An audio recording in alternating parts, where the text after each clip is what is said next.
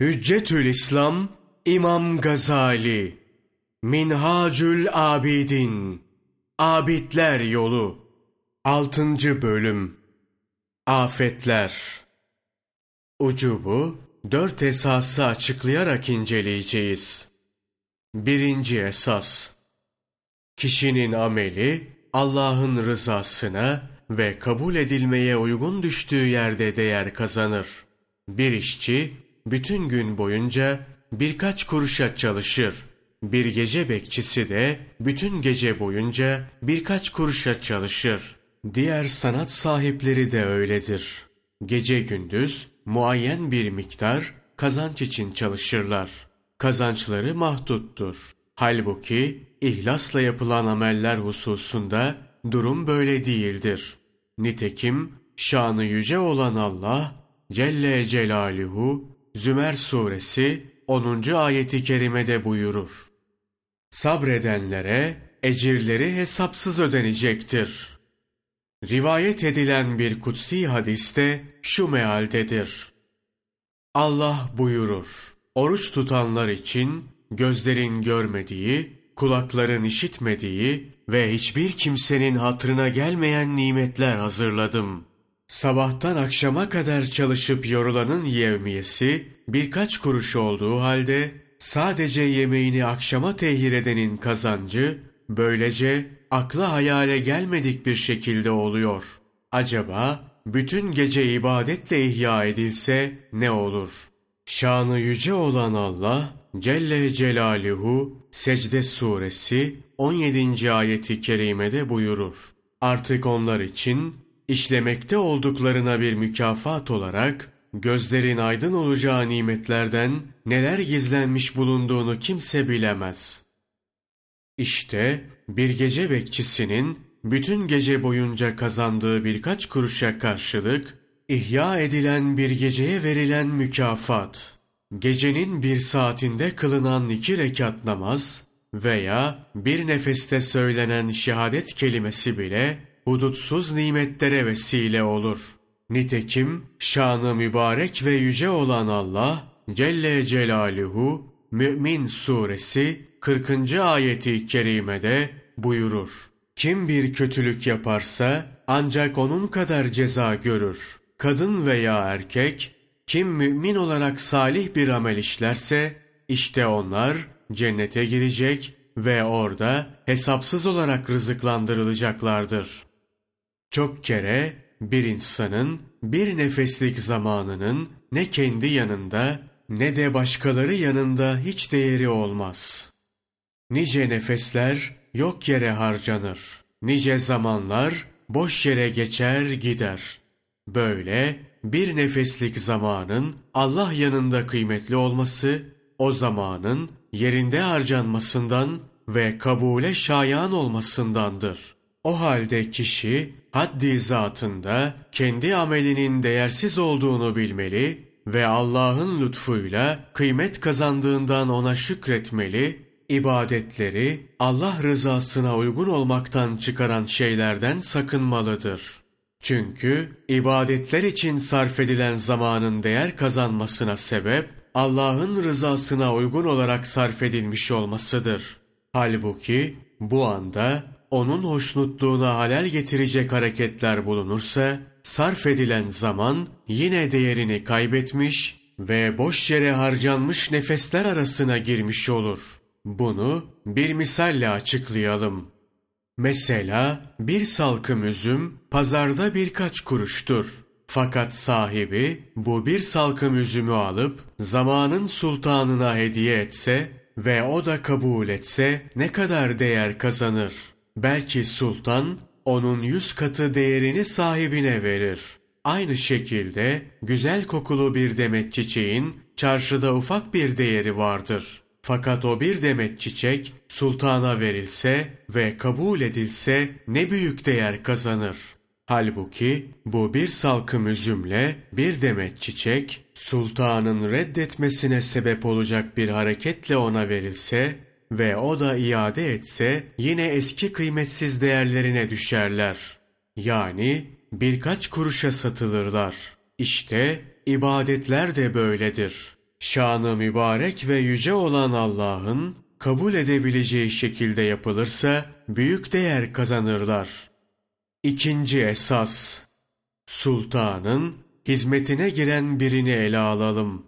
Aldığı bir miktar para, yeme, içme, giyme karşılığında ona gece gündüz hizmet eder.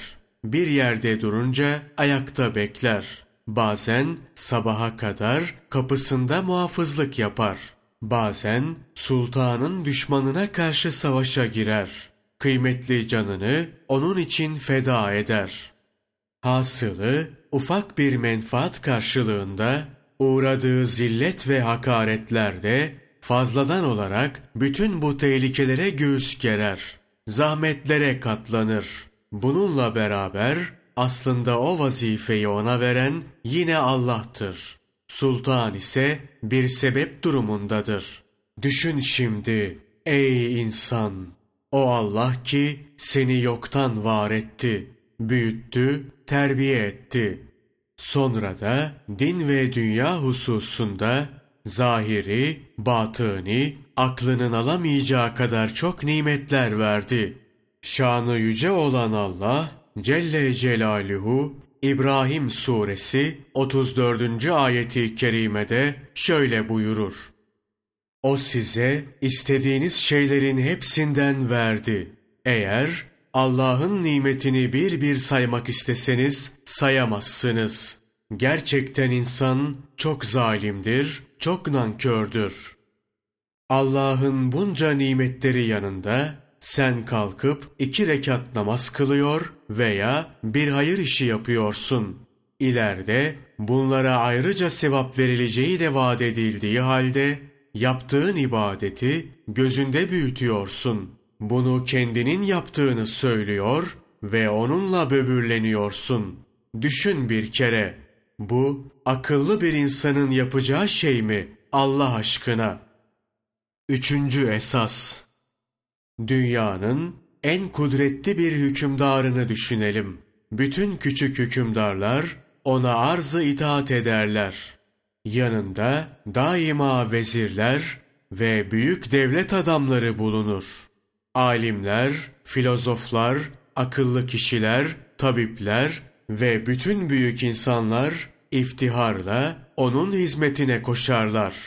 Şimdi bu durumda olan bir hükümdarın avam tabakasından birine iltifat ederek hizmetine aldığını, yanında bir vazife vererek hiç kusurlarına bakmadan hizmeti karşılığında ona büyük ücretler verdiğini kabul edelim. Hükümdarın bu iltifatını görenler, işitenler ne söyler? Muhakkak çok talihli adammış. Layık olmadığı halde hükümdarın lütfu yüzünden büyük devlete kondu derler. Eğer o adam bunun hükümdarın bir iltifatı olduğunu düşünmez de kendi başarısı sayarsa görenler, duyanlar ne der? Muhakkak ne olacak cahil, akılsız ve seviyesini bilmeyen bir adam. Hükümdarın teveccühüyle devlete kondu. Şimdi de bunu kendi muvaffakiyeti sanıyor derler. Düşün şimdi ey insan bizim Rabbimiz öyle bir sultandır ki gökler, yer ve bunlarda ne varsa hepsi onu tesbih eder, onu anar. Yine bizim Rabbimiz öyle bir mabuttur ki göklerde ve yerde ne varsa hepsi ona isteyerek veya istemeyerek secde eder. Cebrail, İsrafil, Mikail, Azrail ve sayısını yalnız Allah'ın bildiği diğer büyük melekler, onun hizmetinde olanlar cümlesindendir. Bu melekler büyük derecelere maliktir. Günah işlemezler. Allah'a sayısız büyük ibadetler yaparlar. Mahlukatın en hayırlısı Hazreti Muhammed sallallahu aleyhi ve sellem dahil yüksek dereceleriyle bütün peygamberler, temiz varlıklarıyla bütün alimler onun hizmetindedir. Onun hizmetinde olanların en süflileri, yeryüzünün sultanları ve devlet adamlarıdır. Bunlar onun huzurunda yüzlerini toprağa sürerler. Acizliklerini itiraf ederek af dilerler. O da onların özrünü kabul edip affederse mutluluğa ererler. Yoksa rezil olurlar. Sonları felakettir. İşte bizim Rabbimiz bunca kudret ve azamet sahibi olduğu halde yine senin kusurlu ibadetlerini kabul eder. Huzuruna layık olmadığın halde müsaade eder. İstediğin zaman münacatını yaparsın. O da seni dinler. Halbuki sen o derece aşağı tabakada bir varlıksın ki, dünya beylerinden birinin huzuruna varmak istesen, seni içeri bırakmazlar.'' Bıraksalar bile yüzüne bakmazlar, derdini dinlemezler. Bulunduğun şehrin belediye reisinin huzuruna kolay kolay giremezsin. Nahiye müdürüyle görüşmen bile bir meseledir. Oysa ki bizim Rabbimiz olan Allah Celle Celaluhu için öyle bir şey yoktur. Onun müracaat kapısı herkese açıktır.'' Dileyen, dilediği zaman başvurur. Rabbi onu dinler, dileğini kabul eder. Kusurlu olduğu, şanına layık olmadığı halde, yapılan ibadetleri kabul ederek mükafatlar verir. Hal böyleyken, sen, ey insan, nasıl böbürlenirsin? Nasıl kendinde bir büyüklük görürsün? Senin değil büyüklenmen, kusurlu olduğu halde ibadetini kabul ettiği için ayrıca teşekkür etmen gerekir. Dördüncü esas, bir hükümdarı veya herhangi bir devlet reisini göz önüne alalım. Çeşitli sınıflardan birçok kişiler hükümdara veya devlet reisine hediyeler getirmiş olsunlar. Vezirler, kumandanlar, zenginler ve diğer büyükler, değerli hediyelik mücevherleri, nefis yiyecekleriyle hükümdarın veya devlet reisinin huzuruna girsinler.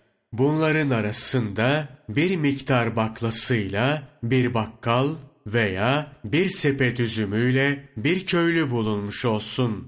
Hükümdar bunların hediyelerinin maddi değerini nazara itibara almadan onlara da aynı izzet ve ikramı yapsın. Bu, hükümdarın kerem ve ihsanı değil midir? Böyle olduğu halde, bakkal veya köylü, bu izzet ve ikrama hak kazandıklarını iddia etse, ona, bu adam çok cahil, terbiyesiz, aklı noksan veya deli demezler mi? Şimdi düşün, ey insan, senin gece kalkıp iki rekat namaz kıldığın veya bir hayır işi yaptığın anda yeryüzünde, karalarda, denizlerde, dağlarda, çöllerde, şehirlerde, köylerde nice aşıklar, nice sadıklar ve nice müçtehitler Allah'a ibadet etmekte, kapısına ağlayan gözler, temiz kalp, temiz lisan ve huşu ile nice değerli hediyeler getirmektedirler. Halbuki sen namazını kılarken her ne kadar kusursuz olmasına çalışsan yine de Allah'ın huzuruna layık bir ibadet yapamazsın. Nasıl yapabilirsin ki? Gaflet içindesin. Kalbin türlü ayıplarla kusurlu. Bedenin günah yığınlarıyla necis haline gelmiş. Lisanın kötü ve lüzumsuz sözler söyleye söyleye murdar olmuş. Bu durumda olan bir vücutla Allah'ın huzuruna nasıl girilir ve nasıl hediye takdim edilir? Derler ki, ey gafil, dikkat et. Allah'a gönderdiğin ibadetlere, zenginlerin evine gönderdiğin yemekler kadar itina gösteriyor musun? Allah'ın rahmeti onun üzerine olsun. Ebu Bekir Verak der ki, her namaz kıldıktan sonra zina eden kadının zinadan sonra duyduğu haya kadar haya duyardım. Bütün bunlardan daha acayip olanı sen iki rekat namaz kılacaksın. Rabbin bunu kıymetlendirecek. Sonra sayısız mükafatlar verecek. Aynı zamanda sen onun kulu olacaksın. Bu ibadetleri yine onun himmetiyle yapabileceksin. Sonunda da kalkıp ben yaptım diyerek böbürleneceksin. Yeminle söylerim ki böyle bir iddia ancak fikirsiz bir cahilden, zihinsiz bir gafilden ve kalbi ölmüş bir kişiden hasıl olur.''